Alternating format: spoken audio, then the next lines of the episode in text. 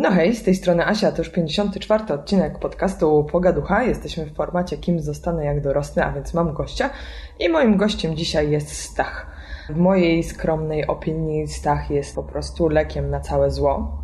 Jest nadzieją na przyszły rok. Jest gwiazdą w ciemności, mistrzem świata radości. Ale być może wydaje mi się tak, dlatego że jestem psychofanką Stacha totalnie. Bardziej obiektywnym byłoby powiedzieć, że Stach po prostu jest specjalistą od psychologii pozytywnych, interwencji pozytywnych. Uczy tego na SWPS-ie Sopockim. Stworzył takie karty akcji, o których będziemy opowiadać, które pomagają w życiu. A poza tym jest po prostu humanistą interdyscyplinarnym, trudne słowo do powiedzenia.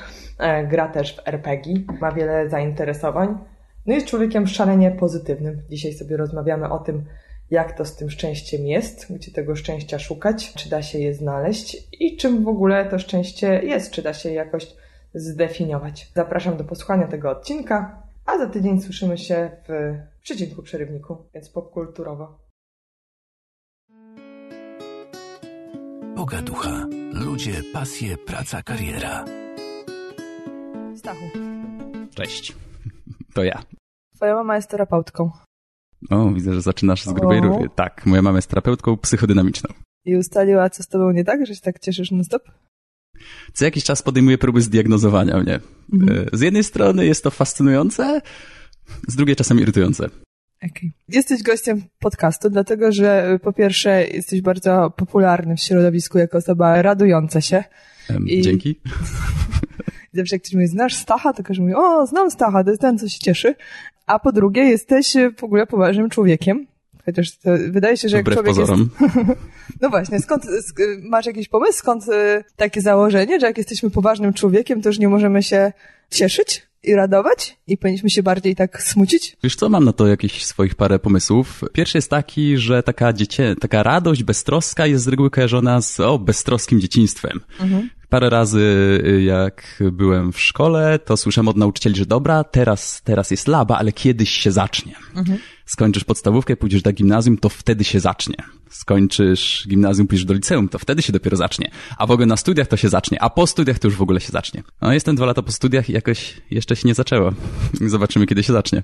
Dobra, ale prowadziłeś też zajęcia, wykładałeś, tak, na SWPS-ie? Tak, już drugi rok prowadzę zajęcia z interwencji pozytywnych. Mhm. O co chodzi? Interwencje pozytywne to jest praktyczna gałąź psychologii pozytywnej. Mm, W skrócie, psychologia pozytywna to jest dziedzina psychologii, która zajmuje się naukowym badaniem szczęścia i naukowym badaniem dobrostanu. Osobiście wolę nazwę psychologia dobrostanu niż psychologia pozytywna, bo jak mówię komuś, że zajmuję się psychologią pozytywną, to pierwsze skojarzenie, co każesz ludziom mówić do lustra, że są zwycięzcami? Nie, nie o to chodzi. Okay. A nie przyszło mi do głowy takie skojarzenie, widzisz, że Dobrze. że, że tak można to odbierać, ale faktycznie stanę i zespół handlowców i lata 80. mocno i Mhm. jestem zwycięzcą. Okej, czyli psychologia nie pozytywna, tylko wolisz dobrostanu i na czym ten dobrostan polega? Gdybym cię teraz spytał, Asia, czym dla ciebie jest szczęście? Albo jak rozumiesz szczęście? Co byś mi odpowiedziała? Wiesz, tutaj ja bym w pierwszej kolejności chciałabym troszeczkę zakombinować, bo moje szczęście jest bardzo takie wstydliwe, Mhm. Bo na fali ostatniego mm, oglądania Netflixa i wiesz, jak ona tam sprząta, jak ona się nazywa. No wszyscy wiedzą o co chodzi. I Pani wiem. sprząta mieszkania i układa je pionowo. To Nie tak, to okej, to, to będzie w opisie odcinka, o kim mówię. Natomiast no, y, grunt, że dużo szczęścia sprawiają mi rzeczy. I na przykład jak darować sobie w lumpeksie piękny dres ortalionowy, Mhm. to czuję się bardzo y, szczęśliwa i przyjechała dzisiaj moja nowa kanapa. Ja Mhm. jestem bardzo Siedzimy szczęśliwa na niej, bardzo ładna. i po prostu sobie siedzę i na nią patrzę, więc tak, więc ładne rzeczy zdecydowanie e, sprawiają mi dużo szczęścia, przy czym ładne jest pojęciem względnym, bo nie każdy Mhm. mój dres jakby z osta- dostatecznym szacunkiem e, traktuje, ale wydaje mi się znowu, że wiesz, że, że, że kombinowałabym w inną stronę, szczęście rodziny, zdrowie Mhm. rodziny w dupie wolę dres. Nie, no jakby, wiesz, no jak bardzo szanuję proste szczęście. Mhm. Właśnie patrzysz na szczęście w takich małych, można powiedzieć wręcz przyziemnych rzeczach. Mhm. Kiedy pytam studentów, jak oni rozumieją szczęście, to tak naprawdę dostaję całą masę odpowiedzi. Od właśnie tego, że szczęście jest znalezienie złotówki na chodniku, po to, że, y, że szczęściem jest władza nad ludźmi, awans i zajmowanie wysokiej pozycji w hierarchii społecznej. I to był w ogóle pierwszy problem z naukowym badaniem szczęścia. Bo szczęście tak na dobrą sprawę może znaczyć wszystko dla każdego. A psychologowie, naukowcy lubią mieć konkretne definicje. I trzeba było tak na poważnie stworzyć definicję szczęścia, czym to szczęście w ogóle jest. I naukowcy zrezygnowali z pojęcia szczęście i zastąpili pojęciem dobrostanu. Bo dobrostan można w sposób naukowy opisać, i też w sposób naukowy zbadać. I tych koncepcji dobrostanu powstało parę. Takim najbardziej znanym twórcą, w ogóle twórcą i inicjatorem psychologii pozytywnej jest Martin Seligman. On zauważył pewną bardzo ciekawą rzecz, że jeżeli wyle wyleczymy kogoś z depresji, to wcale ta osoba nie zacznie być szczęśliwa. Ona po prostu nie będzie miała depresji. I Seligman mhm. zauważył, że jedna sprawa to jest zwalczanie negatywnych emocji, a zupełnie inną rzeczą jest wywoływanie i powodowanie pozytywnych emocji. Ten podział pozytywne, negatywne emocje jest trochę uproszczony, ale psychologia przez większość czasu swojego istnienia zajmowała się patologiami i problemami, a nie zajmowała się tą powiedzmy bardziej pozytywną stroną życia. Mhm. Czyli brak szczęścia nie jest depresją. Jest po prostu brakiem tak, szczęścia. Tak. Mhm. Można powiedzieć, że według niektórych zdrowie to brak choroby, ale według najnowszych wytycznych WHO zdrowie to jest jeszcze coś więcej niż brak choroby. To jest pewne poczucie dobrostanu fizycznego i psychologicznego. I do tego właśnie dąży psychologia pozytywna, żeby ludzie czuli więcej emocji pozytywnych i generalnie czuli wyższy dobrostan. Mhm. To odpowiedziałeś też na jedno pytanie z pytań, które padło od słuchaczy, bo mhm. mówiłam o tym, że, że będziesz i pytanie właśnie brzmiało, czy można być szczęśliwym mając depresję. Nie, bo to jest jakby w drugą stronę się przechylamy, mhm. czy inaczej. Powiem tak. Mając depresję, to, że masz depresję, wcale nie znaczy, że nie możesz czuć e, pozytywnych emocji. Mhm. Bo interwencje pozytywne są skierowane, zaraz też powiem dokładnie, czym są interwencje pozytywne, mhm. bo na razie to jest na wysokim poziomie ogólności. Interwencje pozytywne działają zarówno w przypadku osób chorych psychicznie, jak i w przypadku osób zdrowych psychicznie. Tylko jeżeli pracujemy z osobami, które są chore psychicznie, należy być dużo bardziej ostrożnym w ich stosowaniu. Mhm. A interwencje pozytywne, najprościej rzecz ujmując, to są różne działania i zabiegi mające podnieść nasz poziom dobrostanu. Mhm. Czyli jeśli mam depresję i zdarzyło mi się incydentalnie e, wypić kubek gorącego kakao i z piankami, z mhm. kakao to jest za mało do szczęścia, i poczułam, że coś na wzór e, radości, tudzież mhm. braku smutku, to jeszcze nie znaczy, że nie mam depresji. To jakby możliwe, jest mm -hmm. taka, taka znaczy, sytuacja. Co, ja też nie chciałbym aż tak bardzo iść w tą stronę, bo ja też nie jestem klinicystą. Na początku studiów myślałem, że będę psychoterapeutą. W połowie studiów troszeczkę moja droga się zmieniła, ale my ludzie jesteśmy bardzo złożonymi istotami. Dobra, to jest truizm. Ale sam fakt, że ja cierpię na jakąś przypadłość, czy to depresję, czy to uzależnienie od substancji, czy to nieuleczalną chorobę, w żaden sposób nie neguje innych obszarów mojego życia. Znaczy, jeżeli ktoś jest uzależniony od powiedzmy alkoholu, to nie znaczy, że wszystkie jego działania powinny być tylko i wyłącznie skierowane na wyjście z uzależnienia. To jest tak samo osoba jak ty czy ja, z takimi samymi uczuciami, emocjami i dla takiej osoby spotkanie towarzyskie czy pogranie w grę komputerową będzie tak samo przyjemne jak dla nas. Mhm. Chodzi o to, żeby nie fiksować się tylko i wyłącznie na tym problemie, nie fiksować się tylko i wyłącznie na patologii. Psychologia pozytywna właśnie nie ignoruje tych problemów, absolutnie, ale chce sprawić, żebyśmy również czuli więcej tych rzeczy pozytywnych, więcej pozytywnych emocji. Więc jakby mógłbym to wyjaśnić na przykładzie kontinuów, jeżeli Mhm, też, też. Przez większość czasu psychologia uważała, że emocje pozytywne i negatywne to jest jedno kontinuum. To znaczy, że po prawej stronie znajdują się emocje pozytywne, po lewej negatywne. I idąc tym modelem, jeżeli zmniejszymy ilość emocji negatywnych, to automatycznie zwiększymy ilość emocji pozytywnych. Mhm. Poruszamy się po osi. Tak, ale ten model okazał się błędny, bo tak na dobrą sprawę emocje pozytywne i emocje negatywne są trochę dwa osobne kontinua, które są ze sobą związane, ale są ludzie, którzy na przykład czują i dużo emocji pozytywnych i dużo emocji negatywnych. Może znasz takich, którzy raz się cieszą, zaraz się mhm. potem smucą. No ale i... takim klasycznym przykładem, wiesz, który zna każdy, to jest y, Ania z Zielonego Wzgórza która albo... Nie czytałeś, okej. Okay. Więc to jest taka ruda dziewczynka i ona y, żyła sobie w małej miejscowości. Y, ona zawsze, wiesz, miała taką skłonność do popadania w rozpacz mm -hmm. y, i stawała się z rodziną. tak, no i to nie, nie było już jakby jak powstać po takim potknięciu, jeśli tam mm -hmm. życiowym niepowodzeniu. Natomiast jeśli coś poszło zgodnie z jej planem, czy dobrze, no to to mm -hmm. była największa radość, to już było jak zostać królową życia i, i nie było nic pomiędzy, nie? No to już troszeczkę można by doszukiwać się innych zaburzeń. No, ona miała prawdopodobnie kilka zaburzeń, ale tak, no to też było dziecko, więc jakby, mm inaczej. Tak, no są tacy tak. ludzie. A może też znasz na przykład ludzi, którzy są generalnie bardzo stoiccy i na przykład nie, nie okazują za bardzo radości, nie okazują ekspresji radości, ale też na przykład nie okazują ekspresji smutku czy przygnębienia. Przez większość czasu są konst. Czy wiesz, co, znam takiego człowieka, którego dziecko tłumaczy każdemu, że matka się cieszy i smuci w Czesiu. I to jest moje dziecko, które tak tłumaczy, że jakby ja mam różne stany emocjonalne, ale one są we mnie i to, że ja po prostu patrzę w okno, to znaczy, że jestem szczęśliwa albo smutna, mm -hmm. znaczy raczej, że smutna. Y, z czym miała problem duży moja teściowa na początku, bo ona jest osobą, która się głośno śmieje i mm -hmm. raduje tak widocznie i dla niej było strasznie dziwne, że można po prostu być człowiekiem szczęśliwym, a mm -hmm. równocześnie, wiesz, nie tarzającym się ze śmiechu mm -hmm. Myślę, myślę, że tak bywa. Znaczy, że twoja teściowa rozumie szczęście bardziej w sposób hedonistyczny niż eudaimonistyczny. Kolejne mądre słowo, które... Bardzo ładne, moje sobie tatuję. Sobie sobie tatuować, rozumiem szczęście w sposób eudamoistyczny? Eudaimonistyczny. Bla. Bo tak bardzo krótko mówiąc, hedonizm to jest właśnie ta radość, szaleństwo, zabawa, sopot w piątek, mhm. przedłużanie porannej drzemki, różne przyjemności, a patrzenie na szczęście w sposób eudaimonistyczny to jest bardziej realizowanie pewnego swojego ideału w przyszłości. Dobrym przykładem eudaimonizmu są maratończycy. Przygotowanie się do maratonu bardzo często wiąże się z ogromną ilością wyrzeczeń, z bardzo ciężką pracą. Potem samo przebiegnięcie maratonu też może być bardzo dużym wysiłkiem, a jednak te osoby to robią. I mimo tego, że samo przygotowanie może być męczące, to radość wynikająca z przebiegnięcia tego maratonu, nawet z samego procesu, jest dużo wyższa i dużo bardziej dla nich wartościowa. Mhm. To spoko, ale możemy wartościować to, co jest lepsze, co jest gorsze?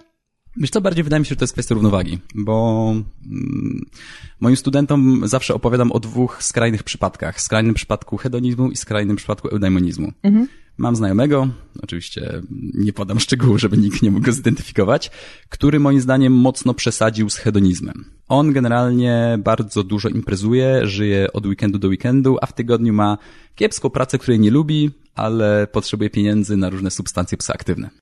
I kiedyś go w takim momencie szczerości spytałem, ej, co dalej, co dalej byś chciał robić ze swoim życiem, czy masz jakieś plany na przyszłość? I on bardzo szczerze mi odpowiedział, że myślenie o przyszłości za bardzo go stresuje. I mam wrażenie, że ten taki, że u tego kolegi ten hedonizm też trochę służył zagłuszeniu jakichś takich niepokojów egzystencjalnych. Mhm. Ale właśnie bardzo duży czuł nacisk na zabawę, na szaleństwo, używki, żeby właśnie się bawić tu i teraz, tak jakby jutra miało nie być. Mhm. A z kolei drugim takim skrajnym przykładem jest moja znajoma służbistka, którą nazywam półżartem, mhm. bardzo ambitna młoda bizneswoman, bardzo dająca sobie takie wysokie wymagania wobec siebie. I kiedyś była taka sytuacja, że zorganizowała jedno wydarzenie. Uważam, że świetne, bardzo fajnie poszło. Mm, byli fajni prelegenci, fajny networking. I na tym networkingu widzę, że na coś notuje sobie w zeszycie. No to nie podbijam i pytam, ej, o co chodzi? Swoje błędy. Chodź, napij się z nami piwa. Do, dokładnie. Ona mówi, że robi listę wszystkich rzeczy, które poszły nie tak, żeby uniknąć ich na przyszłość. I że w ogóle jest niezadowolona. I mówię, kurczę, nie wiem, zajmij się tym jutro, chodź, pobaw się z nami.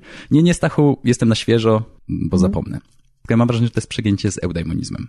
Dlaczego zmieniłeś ten pomysł w połowie studiów i stwierdziłeś, że jednak nie będziesz terapeutą? Czyż miałbyś, y, wiesz, najbardziej oblegany gabinet w Trójmieście?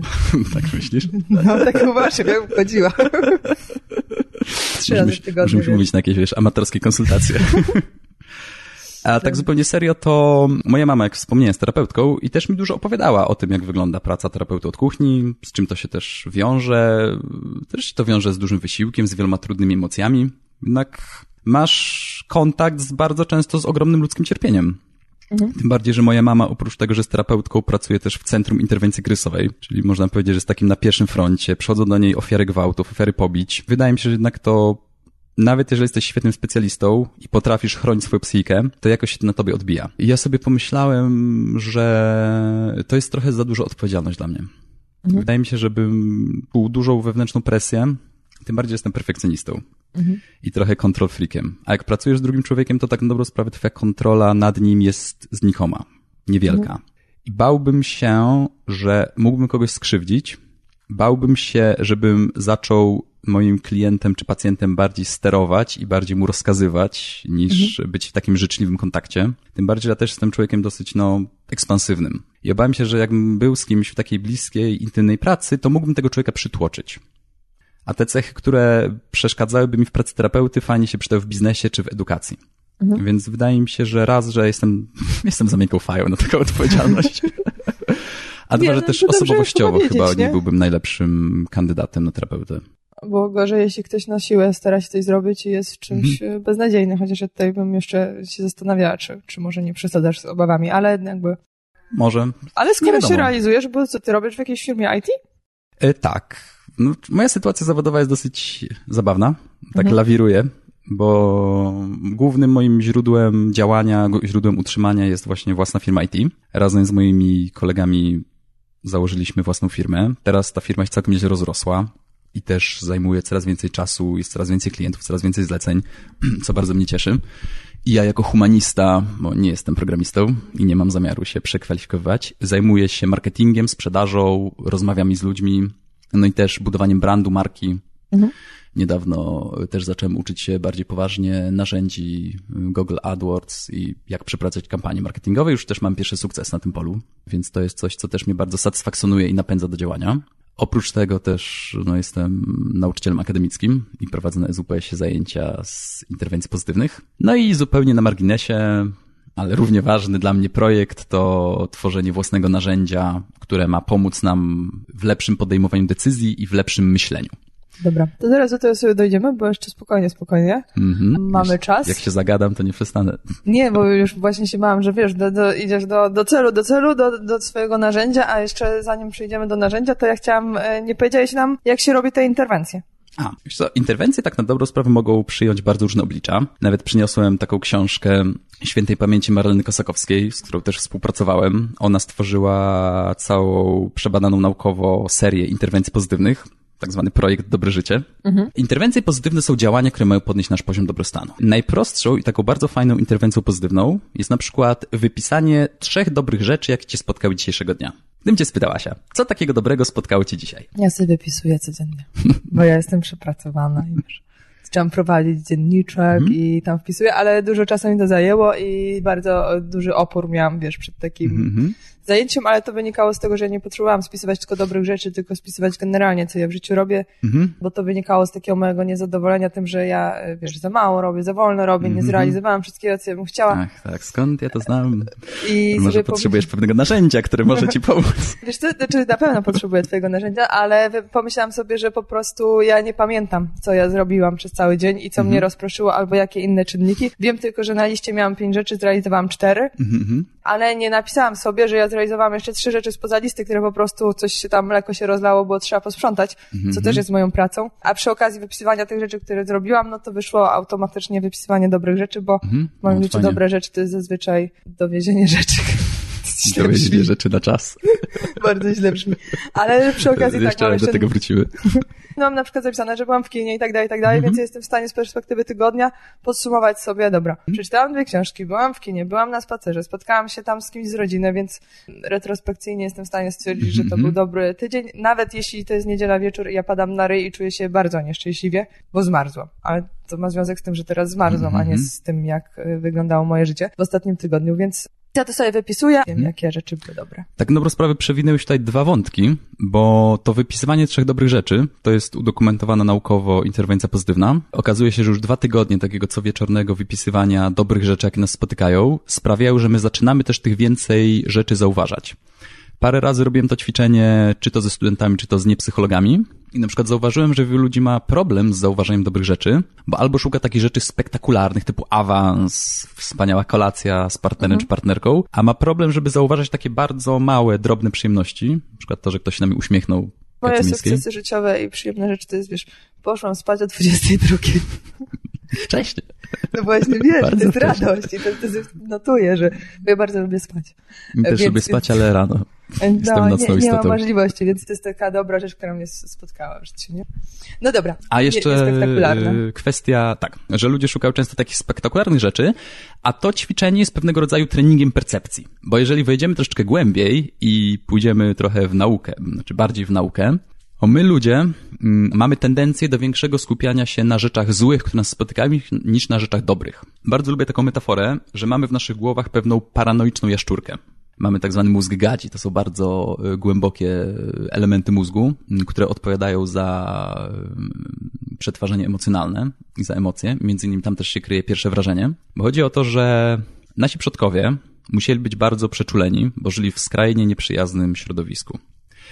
E, jeżeli słyszeli jakikolwiek szmer, to mógł to być drapieżnik, mógł to być, mogło to być wrogie plemię i najlepszą taktyką było uciekanie. Ci nasi przodkowie, którzy nie byli tacy bardzo czujni, najprawdopodobniej ginęli z rąk innych plemion lub y, w paszczach drapieżników. I ci przodkowie, którzy byli, ci nasi przodkowie, którzy byli, można powiedzieć, trochę paranoiczni, to są ci, którzy przetrwali, których geny przetrwały do dzisiejszych czasów. I przez to też my ludzie mamy taką tendencję trochę do negatywnego nakręcania się. Prosty przykład. Załóżmy, że wysyłasz swojemu znajomemu SMS-a z prośbą, żeby się spotka, żeby się z nim spotkać na kawę, a on ci nie odpisuje. Co możesz mhm. sobie pomyśleć? No na pewno jest martwy. No pewnie tak, albo właśnie umiera w jakimś rogu. Więc taka interwencja pozytywna tych trzech dobrych rzeczy też ma troszeczkę na za, za, zadanie przełamać tą naszą naturalną skłonność do zauważania tylko złych i negatywnych rzeczy w otoczeniu. I to jest na przykład bardzo prosta interwencja pozytywna. My na zajęciach robiliśmy taką dosyć złożoną, która moim zdaniem bardzo fajnie wyszła, bo też jedną z podstawowych idei psychologii pozytywnej jest to, żeby zidenty zidentyfikować nasze mocne strony i kierować się nimi. Mhm. Jest taki kwestionariusz VIA, Values in Action, czyli wartości w akcji. Myślę, że potem możesz podać linka do niego, no. bo to jest bardzo ciekawy kwestionariusz, który identyfikuje nasze mocne strony i nasze zasoby. Mhm. Znaczy wiesz co, bo w ogóle wszyscy mhm. podcasterzy mhm. mają takie zboczenie troszeczkę przez Dominika Juszczyka chyba prawdopodobnie, bo na pewno procent podcasterów zgalupowanych jest dużo wyższy niż w większości społeczeństwa i wszyscy robią sobie już e, Gallup Strange Finders mhm. i mhm. określają swoje mocne strony i potem na nich pracują. Mhm. Ja zaczęłam i bardzo mi się to podoba. Przypuszczam, że to podobnie, tylko ty tak. masz właśnie... Tak, pewnie jest trochę inne. Ja też dokładnie nie znam tego narzędzia, przyznam. Pewnie jest trochę inne zaplecze teoretyczne, ale z tego, co opowiadasz, to brzmi to bardzo podobnie, żeby właśnie zidentyfikować nasze mocne strony i pracować na nich, bo sam fakt tego, że zidentyfikujemy naszą mocną stronę, to jest jeszcze za mało. Żeby ta mocna strona działała, powinniśmy ją jak najbardziej wykorzystywać w praktyce. Mhm.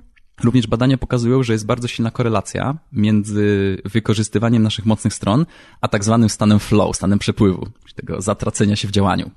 A jest to stan miły, stan pożądany. Więc, żeby zwiększyć ilość flow w naszym życiu, powinniśmy kierować się bardziej naszymi mocnymi stronami i zasobami.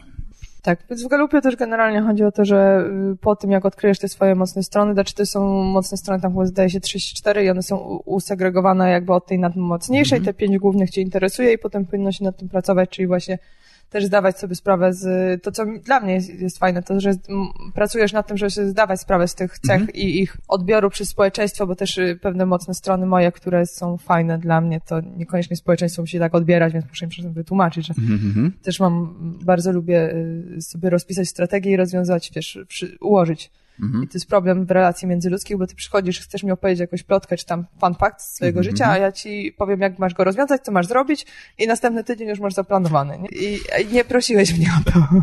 Ale wiesz, ja już wyciągnęłam tablicę, tak, już działamy, już taktycznie. połączyłam kropki. Ale ja chciałem się tylko wygadać. Tak, więc już teraz akceptuję. Nie trać czasu na gadanie. Działamy. Ale ja chciałem porozmawiać. No niestety. Opanowałam już to, już nie, mhm. nie rozwiązuję ludzkich problemów na siłę. Warto zawsze spytać. Ja mam taką taktykę, że jak ktoś przychodzi i zaczyna jęczeć i wypokrywać mi się w ramię, to tak pytam, ej słuchaj, ale tak, czy chciałbyś po prostu, chciałbyś, chciałbyś się wygadać, czy chciałbyś, chciałbyś, żebyśmy coś spróbowali podziałać? I wtedy czasami osoby się tak na chwilę zawieszają i hmm, czego ja w sumie chcę? Chcę się wygadać. Dobra, odpalmy wódkę, gadaj, co tam. A niektórzy mówią, wiesz co, Stachu, wymyślmy coś, co możemy z tym faktem zrobić. I wtedy ja też mam jasny komunikat, czy gadamy, mhm. czy działamy. Tak. Więc to na pewno jest fajne i na tym się też pracuje właśnie po to, żeby uzyskać lepsze efekty i być bardziej e, wydajnym. Bardziej efektywnym. No ale też wtedy jesteś bardziej zadowolony, jeśli jakby wiesz, że to jest, robisz to, w czym jesteś dobry, a nie w tym, Mhm. Chociaż mm, ja też miałem, mm, ja do efektywności, mimo tego, że moje narzędzie jest o efektywności, to ja do efektywności podchodzę z dużą dozą dystansu, bo mam trochę poczucie, że się na niej już trochę przejechałem.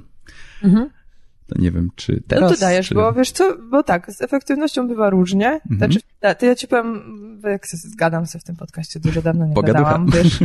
Tak, a ostatnio miałam takich gości, że po prostu sami dawali radę, nic mi nie pozwoli powiedzieć. Okay. Więc... Jestem y, psychologiem, posłucham. Aktywne słuchanie. Będę odzwierciedlał, klaryfikował i potakiwał, żebyś widziała, że cię słuchaczem.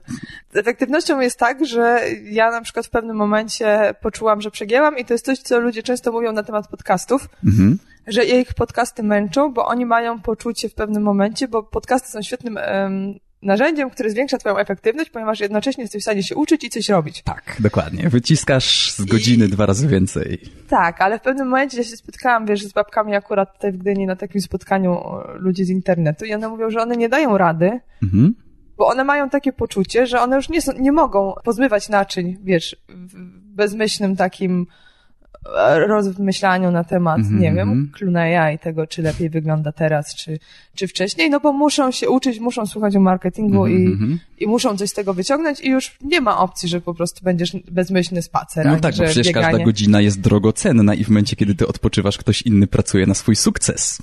Czy tak, jakoś więc ja tak w pewnym momencie przestałam też słuchać podczas tych wszystkich czynności, bo jednak czas i robię sobie takie dni, chociaż jakby zawodowo też dużo słucham, żeby wiedzieć, co się dzieje na rynku, mm -hmm. to mhm robię sobie takie dni, że dostałem słuchawki w domu i, hmm? i, i, nie chcę, bo można przegiąć, yy, tak mi się mocno wydaje. Hmm? Co masz do powiedzenia na temat efektywności? Na temat efektywności mam do powiedzenia to, że też cała przygoda z kartami akcji mhm. zaczęła się około 4 lat temu, bo 4 lata temu byłem strasznym fetyszystą produktywności. Ja właśnie oglądałem bardzo dużo filmików na YouTubie o tym, jak przyjąć kontrolę nad swoim czasem, czytałem różne takie poradniki, chciałem wdrożyć Getting Things Done, potem chciałem wdrożyć Zen to Done, E, no i tak chciałem czuć, że... O, bo o Getting Things Done to ja mówiłam, bo ja akurat pracuję mm. na Getting Things Done i wiesz, na Nozbi. Ale o co chodzi? Zen to Done to jest takie, powiedziałbym, skrócone Getting Things Done. Chodzi o wykształcenie sobie 10 nawyków produktywności. Że to samo się będzie działo. No, powiedzmy. okay. E, I też ten mój, powiedzmy, fetyszyzm produktywności wziął się teraz z tego, że poszedłem na studia psychologiczne z dosyć dużym poziomem strachu, nie ukrywam.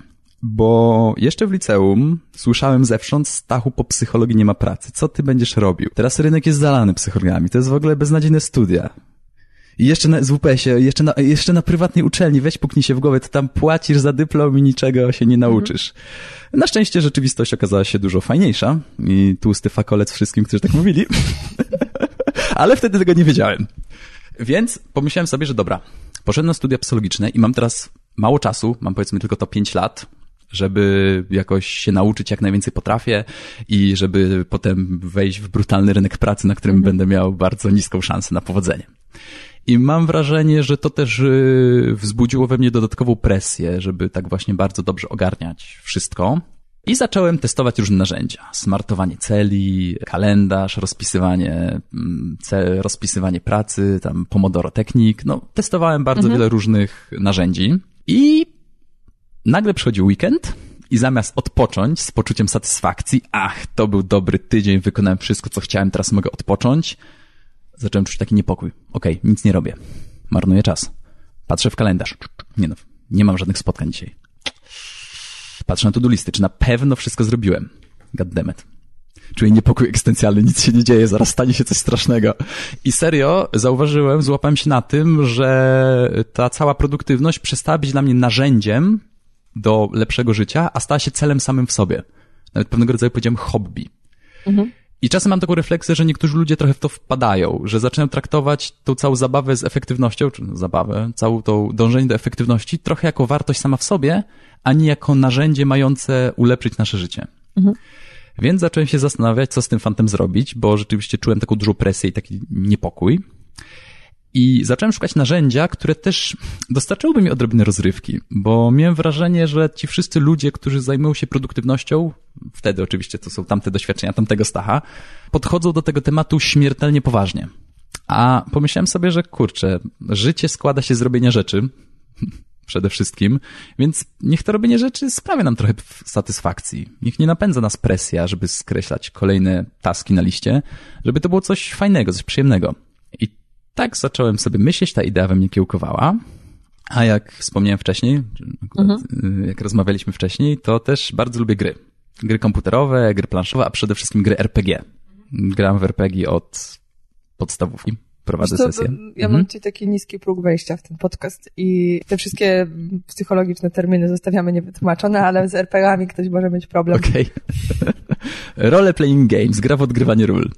Czyli stereotypowy obrazek jest taki, że siedzimy sobie przy stole, rzucamy kośćmi, a mój paladyn awansował na trzynasty poziom, a zadałem pięć punktów obrażeń temu goblinowi.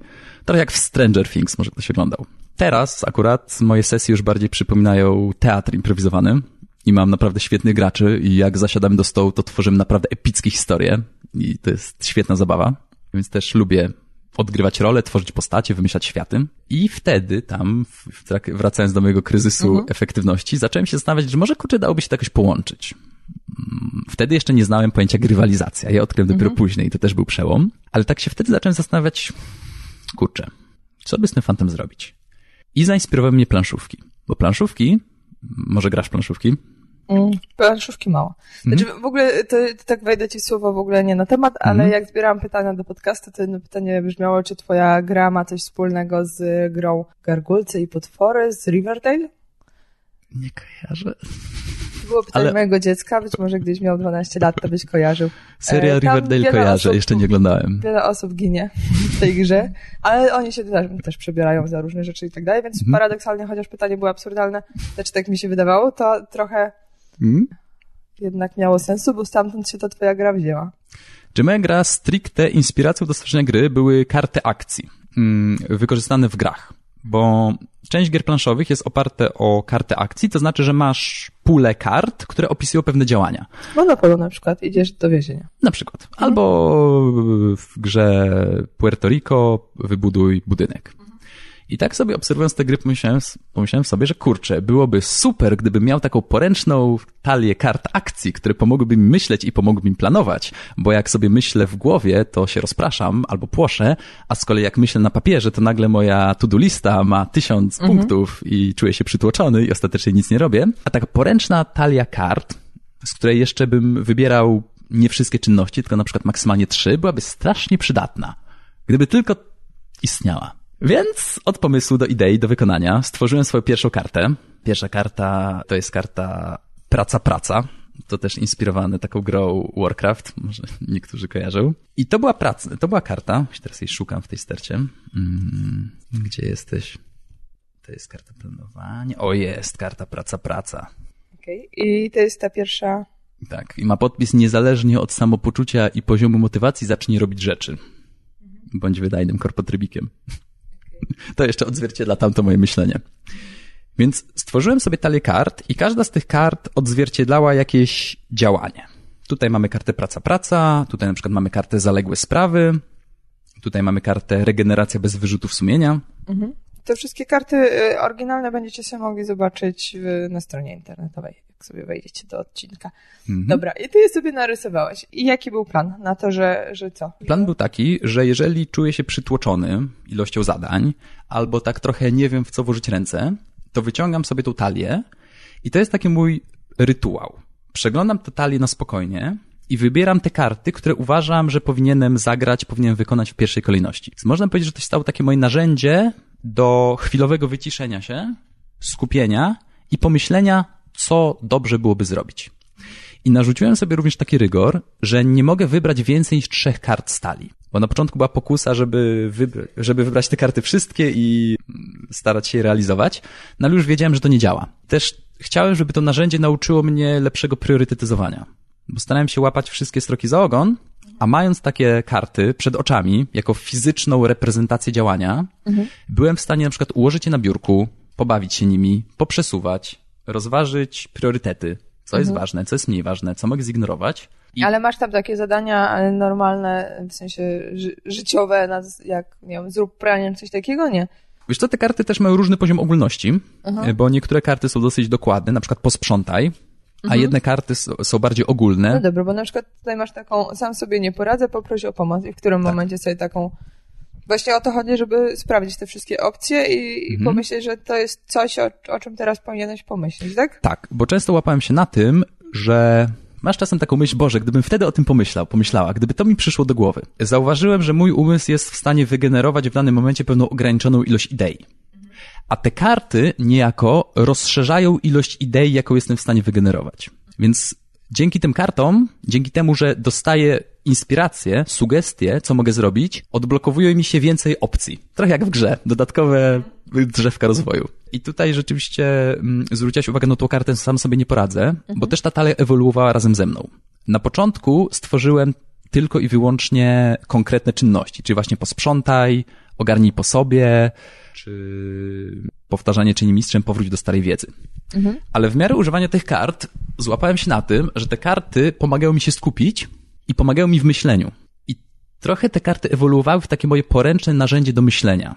I zacząłem tworzyć karty, które pomagają mi bardziej w myśleniu niż konkretnie w, w fizycznym działaniu. Na przykład karta sam sobie nie poradzę, to jest stricte karta do tego, żeby pomyśleć, jacy ludzie mogliby mi pomóc w tym zadaniu. Bo jestem taka Zosia Samosia, ja za wszystko zabieram się sam, a widzę, że ludzie są chętni do pomagania i często poproszeni się cieszą w ogóle, że ich poprosiliśmy, jeżeli oczywiście tego nie, nie nadużywamy. Ta karta właśnie miała mnie zachęcić do tego, żebym pomyślał, czy może ktoś może mi pomóc w tym zadaniu. Albo na przykład karta przetasowanie ludzkości. Właśnie czym jest przetasowanie ludzkości? Generalnie tak. Parę osób mnie ochrzaniło za tą kartę, Aha. że nie powinienem jej pokazywać, ani o niej opowiadać. Ale ja wychodzę z założenia, że dobra, umówmy się, są dla nas ludzie ważni, mniej ważni, bardziej ważni chociażby to wynika z ograniczeń czysto czasowych. Nie jesteśmy w stanie wszystkim poświęcić tyle samo energii, tyle samo czasu, tyle samo uwagi. To jest po prostu niemożliwe. Relacje też budzą często w nas emocje. I myślenie o relacjach jest trudne. A myślenie o relacjach jeszcze pod wpływem emocji, bo zwykle myślimy o relacjach wtedy, kiedy one wzbudzają w nas emocje, z reguły negatywne, taką miałem refleksję. A ta karta ma mi pomóc zastanowić się, jak w tym momencie wyglądają moje relacje z ważnymi dla mnie ludźmi. Mhm. Czy może na przykład jakąś osobę zaniedbuję i powinienem bardziej z nią zwiększyć kontakt? A może na przykład jakaś osoba mnie ostatnio irytuje albo męczy i może powinienem troszeczkę się od niej zdystansować? Wydaje mi się, że to jest ważne, żeby być w kontakcie z tym, jak wyglądają nasze relacje. Bo jesteśmy istotami społecznymi. Relacje są dla nas bardzo ważne. I ta karta właśnie ma mi pomóc myśleć o moich relacjach, jakie mam. Wiesz mi się ta karta bardzo podoba. Znaczy ja mam w ogóle wypisanych znajomych. Ale A masz podzielić na kręgi, bo tutaj na tej karcie są podzielone tak, kręgi, tak, widzę, pierwszy, drugi, trzeci. Piekła, wiesz, bo zauważyłam, że to akurat się tyczyło często koleżanek, że wiesz, ja mam taki sposób, często pracuję z facetami i, i, tak jakoś się przyzwyczaiłam. I do nich często mogę się nie odzywać bardzo długo i mm -hmm. nic im się nie dzieje od tego i potem nagle przyjdziemy na piwo, to idziemy na piwo. -hmm.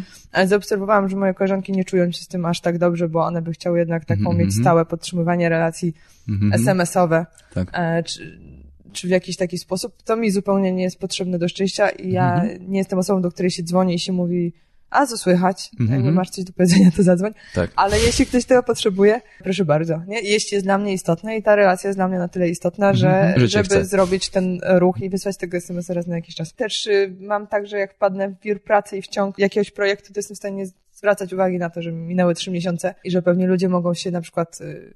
Poczuć olani. Tak, no teraz się spotkaliśmy ze znajomymi po roku, więc oni już się mogli poczuć olani ale to po prostu wynikało z, z dużej ilości projektów, ale staram się o tym pilnować, po prostu mm -hmm. mieć na, na bieżąco sprawdzać i po prostu usiąść napisać, e, co słychać. Hmm, taki e, update. Tak, ale no ja wiem, że to jest niepopularne, ludzie nie lubią mówić o hierarchii znajomości i w ogóle mówienie o tym, że... Mm. A z drugiej strony wszyscy to robią, tylko większość... My mamy na tyle psychy, Asia, żeby mówimy o tym głośno. Jesteśmy bardziej cool. Nie. No dobra. Wracając właśnie do tego narzędzia, to co przede wszystkim to narzędzie mi dało, to fan to stosowanie tych kart mnie po prostu bawi. Jest dla mnie mhm. przyjemne, jest dla mnie zabawą. Nie traktuję tych kart jako kolejną to-do listę, traktuję ją jako fajny gadżet, który sprawia, że mogę niejako zgrywalizować moją codzienność. Teraz, jak się dowiedziałem o tym w ogóle, czym jest grywalizacja, to przeżyłem orgazm mentalny i stwierdziłem, że Boże, to jest wspaniałe, to jest cudowne i jestem wielkim fanem grywalizacji. Ale dlaczego tak późno? Bo wiesz, ja już grywalizację ogarniałam, a teraz już powoli mówią, że grywalizacja... Znaczy, do wszystkiego do... trzeba dorosnąć.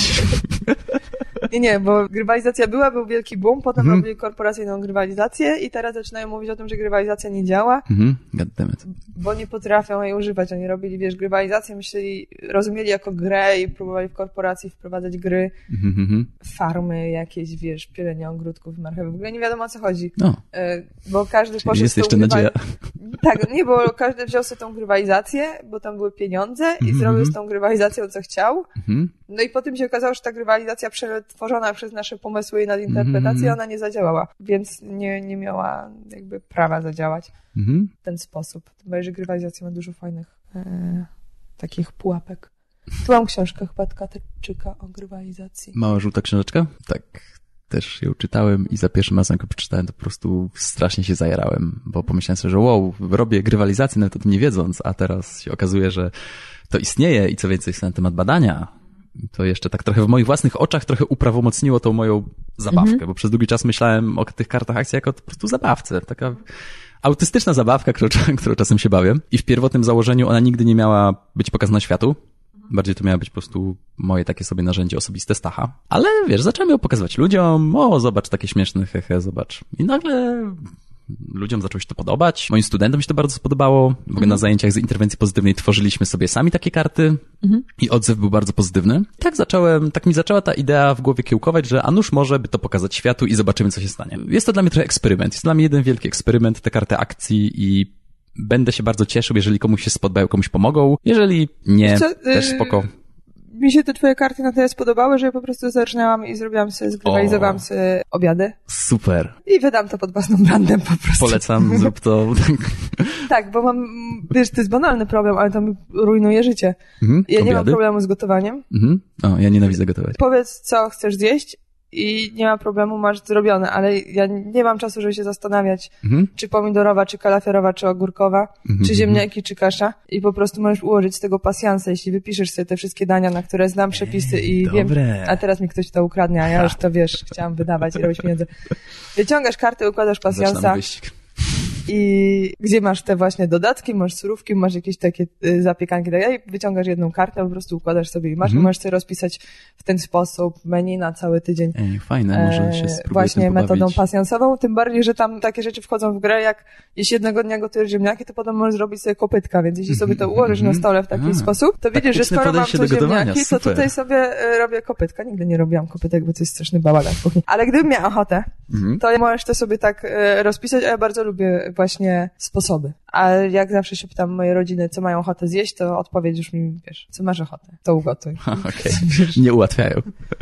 Dlatego ja się tak zajarałam tymi twoimi Mhm. e, kartami, bo stwierdziłam, że mogę je przyłożyć na tyle płaszczyzn. Tak, tak. Wiesz co, w ogóle wydaje mi się, że kształt kart jest w ogóle bardzo wdzięcznym nośnikiem idei. O, ale mądrze to zabrzmiało. Że my często zapominamy, tak jak wspomniałem wcześniej, że zapominamy, że możemy coś zrobić, nie wpadamy na jakiś pomysł, a taka poręczna talia kart z różnymi ideami jest bardzo fajnym narzędziem do myślenia i narzędziem do inspirowania. Że dzięki takiej talii kart możemy przypomnieć sobie albo zrobić rzeczy, o których normalnie nigdy w życiu byśmy nawet nie pomyśleli. Ja na przykład nigdy bym nie pomyślał, że można by zrobić talię kart z elementami posiłku. To jest genialne. A dziękuję. Ale na przykład mi się bardzo by przydała w życiu karta po prostu odpocznij, bo to jest rzecz, która mi nie Jesteś przychodzi do głowy. Regeneracja bez wyrzutów sumienia.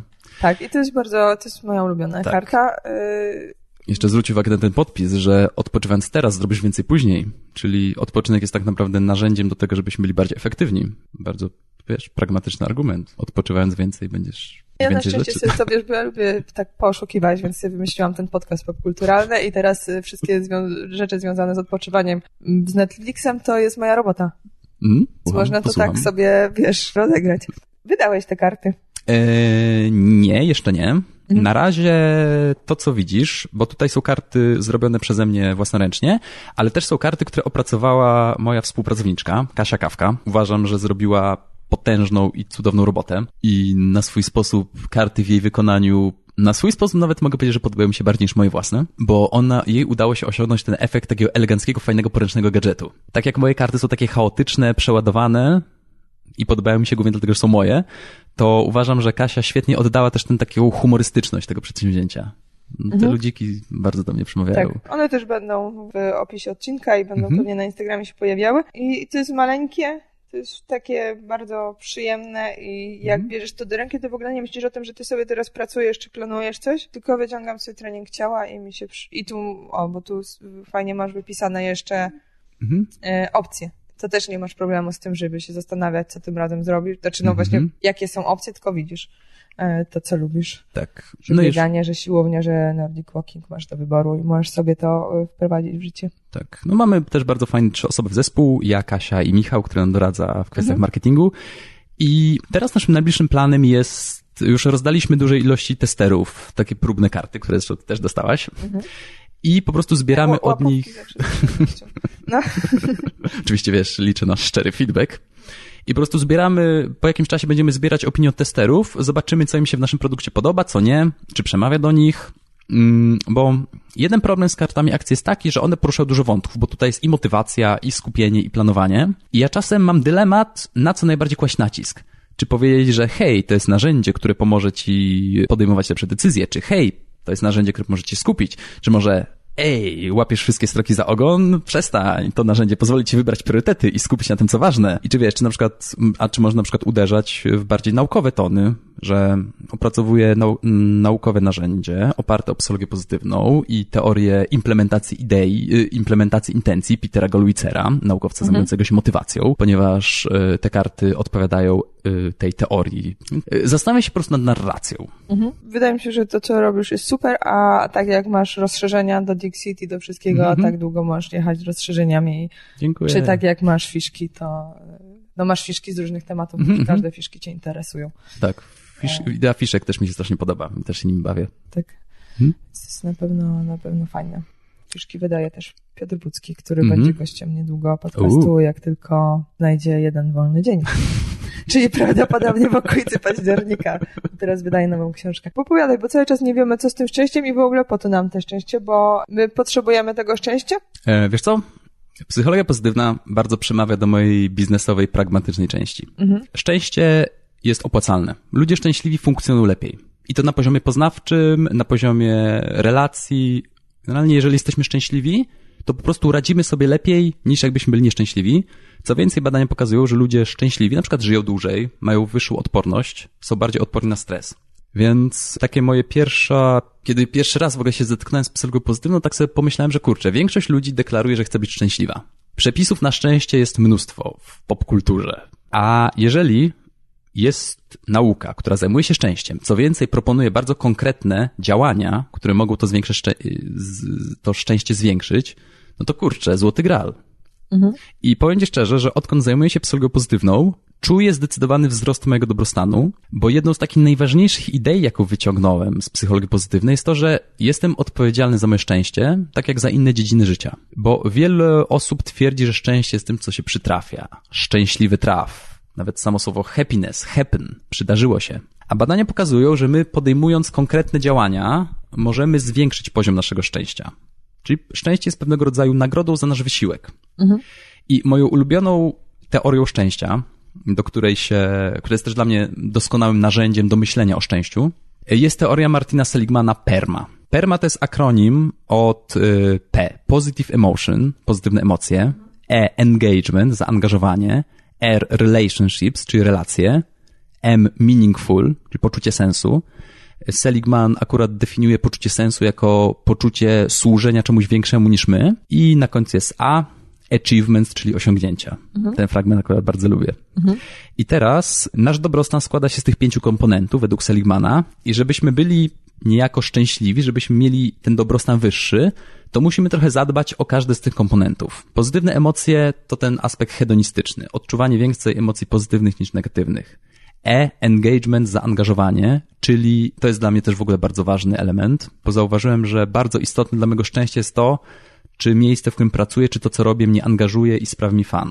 Na przykład e, dlatego bardzo lubię pracować w Umbacie, we własnej firmie, bo czuję bardzo wysoki poziom zaangażowania. Mam bardzo wysoką motywację do działania i po prostu wstaję rano i myślę sobie, no zresztą nie tak rano, to jest plus pracy, że nie muszę wstawać rano, ale wstaję sobie myślę, kurczę, ale fajnie, że mogę dzisiaj pracować w własnej firmie ze znajomymi, których lubię, którym ufam i działamy. I to jest fajne. I bardzo mnie napędza i motywuje. E, I no i według Seligmana powinniśmy szukać takich zajęć, które właśnie nas angażują, a żeby coś nas angażowało, musi być połączone z naszymi mocnymi stronami. Spotkałem bardzo wielu ludzi, którzy po prostu nienawidzą swojej pracy i narzekają i mają, chodzą do miejsc pracy, które z nich wysysa duszę. Ja sam miałem mm, do czynienia z pracą na etacie i no już bym nie chciał tam wracać. Więc mamy to zaangażowanie. M to jest to poczucie sensu. Ja osobiście z poczuciem sensu nie ukrywam, mam pewien problem, bo ja wyznaję trochę taki optymistyczny nihilizm. Wychodzę z założenia, że życie trochę nie ma sensu i że to jest super. Mhm. I wcale nie mam ochoty zakończyć tego żywota. Nie, właśnie fakt, że życie nie ma sensu było dla mnie bardzo takie oczyszczające, że nie ma z góry nadanego kierunku w którym muszę zdążać. Po prostu trochę mój sens jest w moich rękach. Mhm. Tak, tylko no właśnie, jak teraz, bo wcześniej mówiłeś o tym i tak nie bardzo wiedziałam, jak to interpretujesz, mhm. ale wydaje mi się, że tak, że jakby brak takiej wiary w to, że wszystko się dzieje po coś, to tak. bardzo ludzie poszukują tego, bo to im pomaga. Tak, że nic nie dzieje się bez przyczyny, we wszystkim jest sens. Tak, i to jest, wiesz, problem mojego dziecka, które ciągle chce wiedzieć, e, dlaczego tak, wiesz, i dlaczego mhm. tak i dobrze by było powiedzieć, że bo dobrzy ludzie mają dobrze, a źli ludzie mm -hmm. mają... Nie, nie jestem tą matką, która mówi, że źli ludzie kończą źle i mają złe życie, bo dużo złych ludzi ma bardzo dobre życie i Właśnie. dobrzy ludzie mają przeciętne życie. Ja, czasem życie jest bardzo e. niesprawiedliwe i czasem trudno jest w tym wszystkim znaleźć sens. Ale wydaje mi się cały czas, że no to, co robisz ma sens, bo zrobiłeś te karty jakby w poszukiwaniu sensu swojego... Mhm. Ja wiesz, o moim sensie jeszcze mogę no, no. zaraz powiedzieć, tylko jeszcze szybko dokończę tą permę, bo Aha, został ostatni dobra. element A, czyli achievements. Tak, Seligman uważa i ja się pod tym totalnie podpisuję, że my ludzie jesteśmy istotami, dla których sam fakt osiągnięcia czegoś już jest nagradzający. Gdyby tak nie było, tak na dobrą sprawę gry, i to nawet gry single player na telefonie mobilnym, nie miałyby sensu, bo dlaczego chcę zdobyć to kolejne 10 punktów? Nie zwiększy to mojej szansy reprodukcyjnej, nikt się nawet o tym nie dowie, nawet nie rywalizuje z innymi graczami. Ale właśnie nasze umysły lubią osiągnięcia. Wiesz, kolejny level, jeszcze 20 punktów expa, dodatkowy fund. Więc według Seligmana też powinniśmy mieć trochę tych osiągnięć na koncie, bo to wpływa pozytywnie na nasz dobrostan. Jak myślę o moim własnym szczęściu, to właśnie staram kierować tym, tą permą, czy ja spełniam te kryteria permy. I tak robię sobie, teraz sobie zrobiłem taki noworoczny audyt szczęścia. Okay. I po prostu zastanowiłem się nad każdą z tych dziedzin, czy, czy jestem z nich usatysfakcjonowany. I teraz widzę, że na przykład powinienem trochę więcej zająć się relacjami. Bo tak myślałem nad relacjami, jakie mam i wydaje mi się, że czasem trochę za bardzo myślę o pracy, za bardzo się emocjonuję pracą i że odwołuję spotkania towarzyskie w ostatniej chwili, bo praca, bo praca. Mhm. A czasem może warto by odwołać tę pracę, żeby spotkać się z znajomymi. Dobra. Ciekawe, czy będą takie firmy, wiesz, że zlecasz komuś mój audyt szczęścia i przychodzi do ciebie człowiek w tych okularach z takim notesikiem i odpowiadasz na pytania i wiesz, mm, audyt wypada niekorzystnie, ale... Pośrednio psychologowie pozytywni mogą być takimi audytorami, bo... No, tak. Znaczy widzę niższe. Znaczy, myślę, że mogłabym się realizować w tym zakresie. Teraz, dobra, może uderzę trochę w górnolotne tematy, ale wydaje mi się, że w naszej kulturze trochę tej więcej pozytywnej psychologii by się przydało. Nie mówię tutaj o wykonaniu amerykańskim, e, bo też w psychologii pozytywnej chodzi o to, żeby robić cyrk. Nie chodzi o to, żeby się emocjonować, keep smiling, keep smiling i po prostu trzymać banana na ryju, cokolwiek by się nie działo. Bardziej po prostu chodzi o to, żeby mieć gdzieś z tyłu głowy te zasoby. Nawet, nie wiem, sam fakt, że mówimy o swoich mocnych stronach dla wielu ludzi jest niekomfortowy. A, chwali pięta. Trochę tej pozytywnej psychologii. Chciałem, żeby ta psychologia pozytywna była bardziej rozpropagowana i rozpowszechniona. Dlatego też teraz o niej mówię. Mhm. Mam nadzieję, że to trafi do twoich słuchaczy. Myślę, że tak, bo się boimy, że zostaniemy posądzeni o to, że właśnie jesteśmy tacy egocentryczni i hmm. wiesz, przesadnie się obnosimy, jak informujemy o naszej umiejętności, czy jakby, nie wiem, tak, umiem jeździć samochodem. Skromny. No, co się chwalisz, że umiesz tak, jeździć tak. samochodem. Nie wiadomo skąd, znaczy no wiadomo skąd, no, z mhm. historii w jaki sposób się bierze. Chcemy być skrytykowani. Mhm. Okej, okay, to co, co słuchacze... A, no nie kończymy no. już, czy... Tak, powoli. A dobra, bo jeszcze myślałem o tym sensie, żeby tak jeszcze no, zakończyć no. temat, że w trakcie takich moich poszukiwań jakiegoś sensu, czy po co to wszystko jest, to chyba mogę stwierdzić, że jedną z najwyższych wartości dla mnie jest wiedza. Bo czuję, że wiedza pomaga mi zrozumieć to wszystko, co tutaj nas otacza i to wszystko, co tu się dzieje. Więc też zdobywanie nowych informacji, zdobywanie wiedzy mnie bardzo napędza, a potem też przekazywanie tej wiedzy innym w zjadliwy i ciekawy sposób. Jeżeli już miałem mówić o jakimś sensie, wydaje mi się, że to jest coś, co mi tak bardzo napędza. Wiesz co, ale y, to znowu jak przyszedłeś tutaj i powiedziałeś, spojrzałeś na moją półkę i mówisz, że mam mądrzej, szybciej, lepiej, tak? Czy siłę mm -hmm. nawyku? Charlesa Duhigga. Ja te książki bardzo lubię, mm -hmm. ale uważam, że one nie mają sensu. O. Wydaje mi się, że to są jedne z tych książek, które są bardzo dobrze napisane. Zresztą mówiłam o tym prawdopodobnie już. Mhm. Napisane przez dziennikarza, mhm. tak, który ma lekkie świetnie napisane. pióro. Świetnie opowiada historię. Mhm. Świetnie jest to zilustrowane szczurkami i tak dalej, i tak dalej. Mhm. Bardzo e, daje nam dobre poczucie tego, że robimy coś fajnego z naszym czasem, bo mhm, uczymy się o produktywności.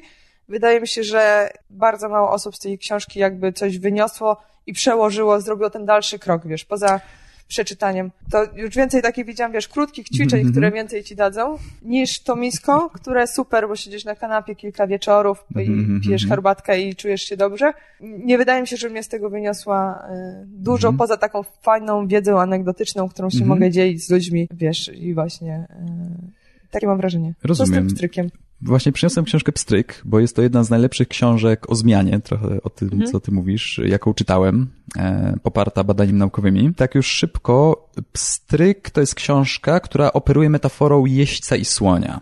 To jest metafora wymyślona przez psychologa moralności Jonathana Hyda. I to jest metafora opisująca nasz umysł. I uważam, że jest to najlepsza metafora umysłu, z jaką kiedykolwiek się spotkałem, bo Słoń to jest ta nasza emocjonalna część, a jeździec to jest ta racjonalna część. Słoń jest większy i silniejszy od jeźdźca, ale jeździec siedzi na słoniu i ma szerokie pole widzenia. I teraz, żeby, żebyśmy zaczęli działać, żeby pojawił się entuzjazm do działania, to komunikat musi, prze, musi przemówić zarówno do jeźdźca, jak i do słonia. Na poziomie racjonalnym wszyscy wiemy, że nie należy palić. Mhm. Wszyscy wiemy, że należy wstawać rano i ćwiczyć. Ale czy to robimy? Nie, bo to jest, to przemawia do naszej racjonalnej części. Z kolei to, co przemawia do słonia, to są argumenty emocjonalne. To jest obietnica zabawy, spotkania z ludźmi. Napisałem w ogóle na ten temat króciutki artykuł, więc jakbyś chciała zasubskrybować naszego newslettera, to możesz przeczytać tym więcej. A ja go czytałam zanim został opublikowany, już mi się przypomniało. A, rzeczywiście, racja, recenzowałaś go nawet, przepraszam.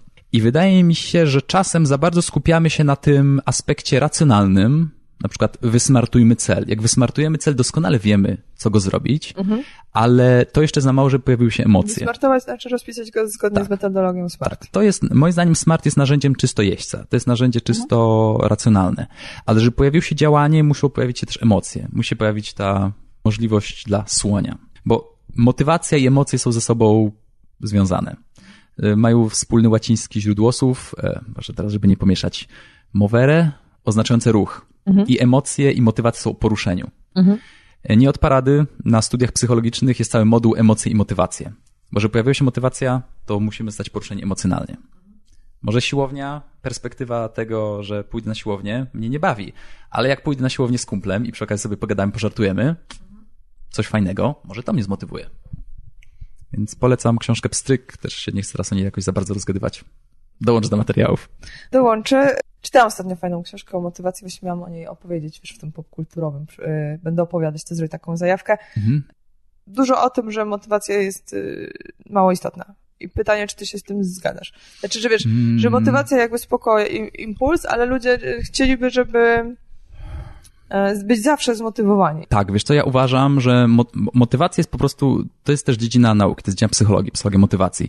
I ja uważam, że motywacja została strasznie splądrowana i strasznie zawłaszczona przez popkulturę i przez tych różnych mówców motywacyjnych, którzy mówią, że wystarczy chcieć, chcieć to móc. A pra prawda jest taka, nie lubię tego mówić, prawda jest taka, yy, ale motywacja jest jakąś funkcją naszego ciała, naszego organizmu. Motywacja ma przede wszystkim kształt sinusoidalny. Czasem chce nam się bardziej, czasem chce nam się mniej, i to jest coś zupełnie normalnego. Chociażby nasze organizmy mają pewne biorytmy. Ja na przykład rano jestem totalnym trupem. Ja rano nie jestem w stanie myśleć. Ja dopiero pobudzam się pod wieczór. E, na motywację też mają na przykład wpływ inni ludzie, kontekst.